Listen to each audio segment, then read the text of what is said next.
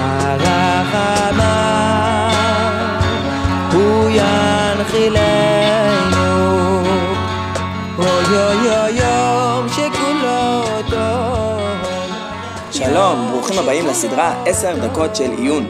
בארבעת הפרקים הבאים נעסוק בעניינה של תקנת עירוב תבשילין, תקנה לא נדירה במיוחד, אפילו בארץ ישראל יש כמה פעמים שאנחנו פוגשים את הדין של עירוב תבשילין, כאשר כמו השנה תשפ"ב, יום טוב ראשון של פסח יוצא בשבת, אז שביעי של פסח יוצא ביום שישי, שבועות חל לפעמים בארץ ישראל ביום שישי, וגם ראש השנה שבארץ ישראל נוהגים לעשות אותו יומיים, יכול לצאת ביום חמישי, וממילא יש עירוב תבשילין כבר ביום רביעי לקראת יום טוב של יום שישי, יום שני של ראש השנה. בחוץ על הארץ, בגלל יום טוב שני של גלויות, תקנת עירוב תבשילין שכיחה עוד הרבה יותר, כי גם יום טוב ראשון של פסח, יום טוב ראשון של סוכות, וממילא גם שמיני עצרת, יכולים לחול ביום חמישי, וכיוון שיש שני ימים טובים של גלויות, אז יש צורך שוב בעירוב תבשילין כבר בערב יום טוב ראשון ביום רביעי.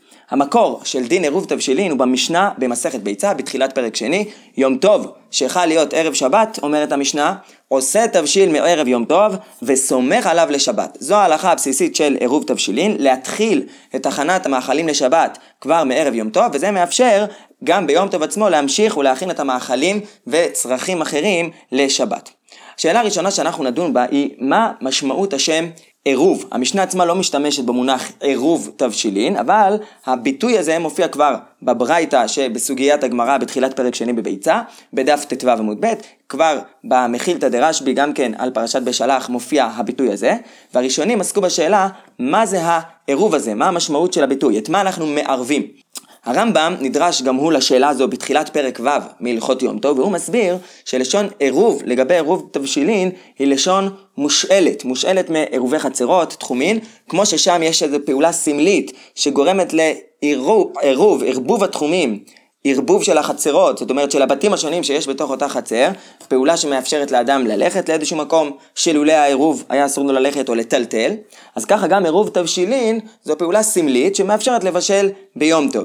מה שיוצא לפי הרמב"ם הוא שבעירוב תבשילין אין באמת עירוב של שני דברים, השם עירוב הוא שם מושאל מדברים אחרים, תקנות אחרות של חכמים, שבהם יש עירוב, והתקנה דומה במובן הזה שיש איזו פעולה סמלית שיוצרת היכר, שמאפשרת את ההיתר ההלכתי. הרעב"ד משיג על הרמב"ם שם במקום בפרק ו' מהלכות יום טוב, כותב שהטעם הזה של הרמב"ם הוא לנערים, הוא לא מתלהב כל כך מהאמירה הזו של הרמב"ם של לשון עירוב בעירובי תבשילין היא לשון מושאלת, והוא מסביר שההיתר של עירוב תבשילין בנוי על כך שהאדם מערב צורכי שבת על צורכי יום טוב לעשותם יחד.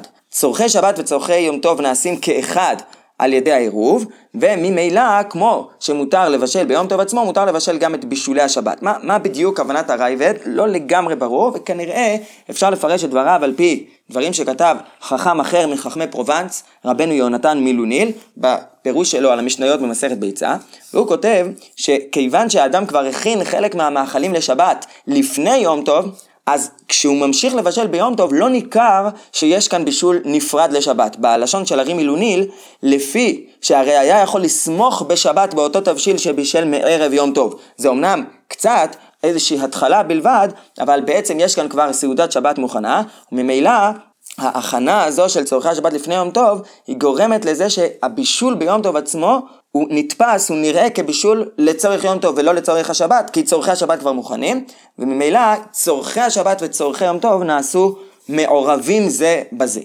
יש כיוון אחר נוסף להבנת הביטוי הזה, עירוב תבשילין, שכתוב בדברי הריד, רבי ישעיה מטירני, מגדולי חכמי איטליה בתקופת הראשונים. הריד מסביר שכיוון שהאדם התחיל להכין את המאכלים לשבת כבר בערב יום טוב, אז גמר הכנת האוכל ביום טוב מעורב עם מה שהוא כבר התחיל לעשות, כאילו נעשה הכל מערב יום טוב דמי.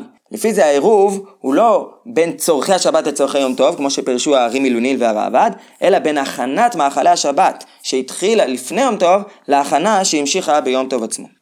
בשביל להבין כמו שצריך את העניין של עירוב תבשילין, חייבים להקדים שאלה יסודית. האם מדין תורה, בלי העירוב, מותר לבשל מיום טוב לשבת. הרי ברור שהתקנה הזו של העירוב היא תקנה דה רבנן, ואיך שלא נסביר מה בדיוק יוצר העירוב, זה איזו פעולה סמלית של היכר שנתקנה על ידי חכמים, ולא נראה שהפעולה הזו לכשעצמה יכולה להתיר איסור תורה של בישול ביום טוב. אז נכון שביום טוב מותר להכין לבשל צורכי אוכל נפש, אבל אוכל נפש זה כשמכינים אוכל בשביל לאכול ביום טוב עצמו, לא כשמכינים ליום אחר. אז על מה מבוסס עירוב תבשילין? בשאלה הזו נחלקו האמוראים במסכת פסחים בדף מ"ו עמוד ב', רב חיסדא ורבא. דעת רב חיסדא היא שגם מי שאופה מיום טוב ליום חול, סליחה, לפי רב חיסדא, מי שאופה מיום טוב ליום חול, הוא עובר באיסור תורה, מתחייב בעונש מלקות, ולמרות זאת מהתורה, מותר לבשל מיום טוב לשבת. למה? כי צורכי שבת נעשים ביום טוב. האיסור לבשל מיום טוב לשבת בלי לעשות עירוב תבשילין, לפי רב חיסדא הוא מדרבנן בלבד, והמטרה שלו היא כדי שלא יבואו להתבלבל ולבשל גם מיום טוב ליום חול. חכמים כשהם יצרו את תקנת עירוב תבשילין, הם בעצם יצרו היכר, שאין כאן סתם בישול שאדם מבשל ביום טוב ליום חול, אלא זה בישול מיוחד לשבת, שהוא מותר מדין תורה. חכמים יצרו היכר כדי שהאדם לא יבוא מתוך זה שהוא מתרגל לבשל מיום טוב לשבת, גם להכין מיום טוב ליום אחר ליום חול, ולכן תקנת עירוב תבשילין מתירה. זאת אומרת שיטת רב חיסדא, עירוב תבשילין מבוסס על כך שמדאורייתא צורכי שבת נעשין ביום טוב. רבא בגמרא חולק. ורבא סובר שאין הלכה שצורכי שבת נעשין ביום טוב, אלא יש הלכה אחרת. סברת הועיל.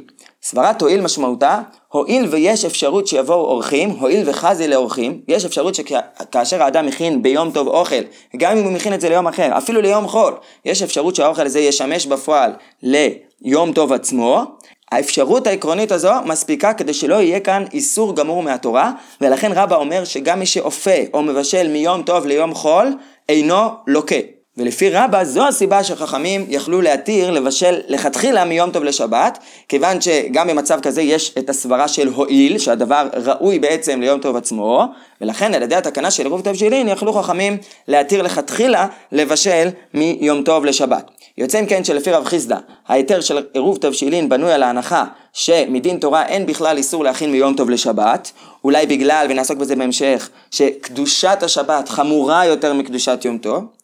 לפי רבא, ההיתר בנוי על סברת הועיל, האפשרות העקרונית שהאוכל ישמש ליום טוב עצמו. יש כמה הבדלים בין השיטות האלה, נפקמינות הלכה למעשה, ואולי הנפקמינה החשובה ביותר היא מה שמעלה הביאור הלכה בתחילת סימן תקכ"ז, זו נפקמינה רלוונטית גם למעשה בימינו. מה הדין כשלא שייכת סברת הועיל? למשל, אדם רוצה רגע לפני השקיעה של יום טוב, עדיין יום טוב, אבל רגע לפני השקיעה, סמוך לכניסת שבת, להתחיל לבשל. האוכל לא יהיה מוכן ליום טוב עצמו, הוא יהיה ראוי לאכילה רק אחר השקיעה, אולי אפילו אחר צאת הכוכבים. במצב כזה, באופן פשוט לא שייכת הסברה של הועיל וחזיה לאורחים, והשאלה היא האם במצב שאדם עשה עירוב תבשילין, הוא יכול כך לבשל, הוא יכול לסמוך גם לבשל סמוך לכניסת השבת. אדם ייקח רגע לפני אה, צאת יום טוב מרק מהמקפיא למשל, ויניח אותו על הפלטה או על האש להתבשל עד אה, סעודת ליל שבת, המרק יהיה מוכן לאכילה רק לאחר כניסת שבת. אם אנחנו מתבססים על סברת הועיל, אז לכאורה, אומר הביאור הלכה, זה יהיה אסור. רק אם סוברים כרב חיסדא שהתקנה מבוססת על ההנחה שמן התורה צורכי שבת נעשים ביום טוב, אז באמת יהיה מותר, כיוון שהאדם עשה עירוב תבשילים. הביאור הלכה נוקט שלפחות בעניינים שיש בהם איסור בישול מן התורה, כמו למשל חימום מרק, שלפי הרבה ראשונים יש איסור מדאורייתא של בישול אחר בישול בלח, אז צריך להחמיר לא לבשל ברגע האחרון, כיוון שיש מהראשונים שפסקו הלכה כרבה, שעירוב תבשילין בנוי על סברת הועיל, ולכן צריך להקפיד שתהיה אפשרות להשתמש בפועל באוכל שמכינים ביום טוב עצמו. אמנם צריך לדעת שיש גם פוסקים שהקלו ולא חששו לדבר הזה, וערוך השולחן מעיד שזה גם מנהג העולם. לכאורה יש נפקא מינה נוספת, אולי יסודית יותר בין שתי השיטות, שגם נוגעת למעשה בימינו. יש כמה מפוסקי זמננו, ביניהם רב אושר וייס, שדנו בשאלה האם בימינו נכון לסמוך על הסברה של הועיל. הרי במקור בגמרא סברת הועיל מתייחסת לאפשרות שאורחים יבואו לאכול, ובימינו המציאות הזו כמעט ולא קיימת. דבר רחוק הוא, עד למאוד, כותב רב אושר וייס, שיבואו אורחים בלתי צפויים ונגיש להם את מאכלי החג המבושלים. ואם כן, אפשר לשאול לפי סברת הועיל, מה התוקף של עירוב תבשילין בימינו, וזה כמובן מעלה את השאלה עד כמה הסברה של הועיל מספיק שהיא תהיה אפשרות עקרונית תיאורטית. תיאורטית יכולים לבוא אורחים, תיאורטית יכול להיות שמישהו אחר יצטרך את האוכל, או שצריכה להיות אפשרות מעשית ריאלית בפועל שיבוא אורחים, ובשאלה הזו יש כמה וכמה דיונים, אבל שוב, כמה וכמה דעות ושיטות, אבל שוב, הלכה למעשה נוהגים, המנהג הוא לסמוך על סברת הועיל בכל מצב גם בימינו, אולי בגלל ש... עיקר ההלכה היא כשיטת רב חיסדא בגמרא, שצורכי שבת נעשים ביום טוב. לסיום רק נציין שגם מי שלא עשה עירוב תבשילין, קבעו חכמים ש...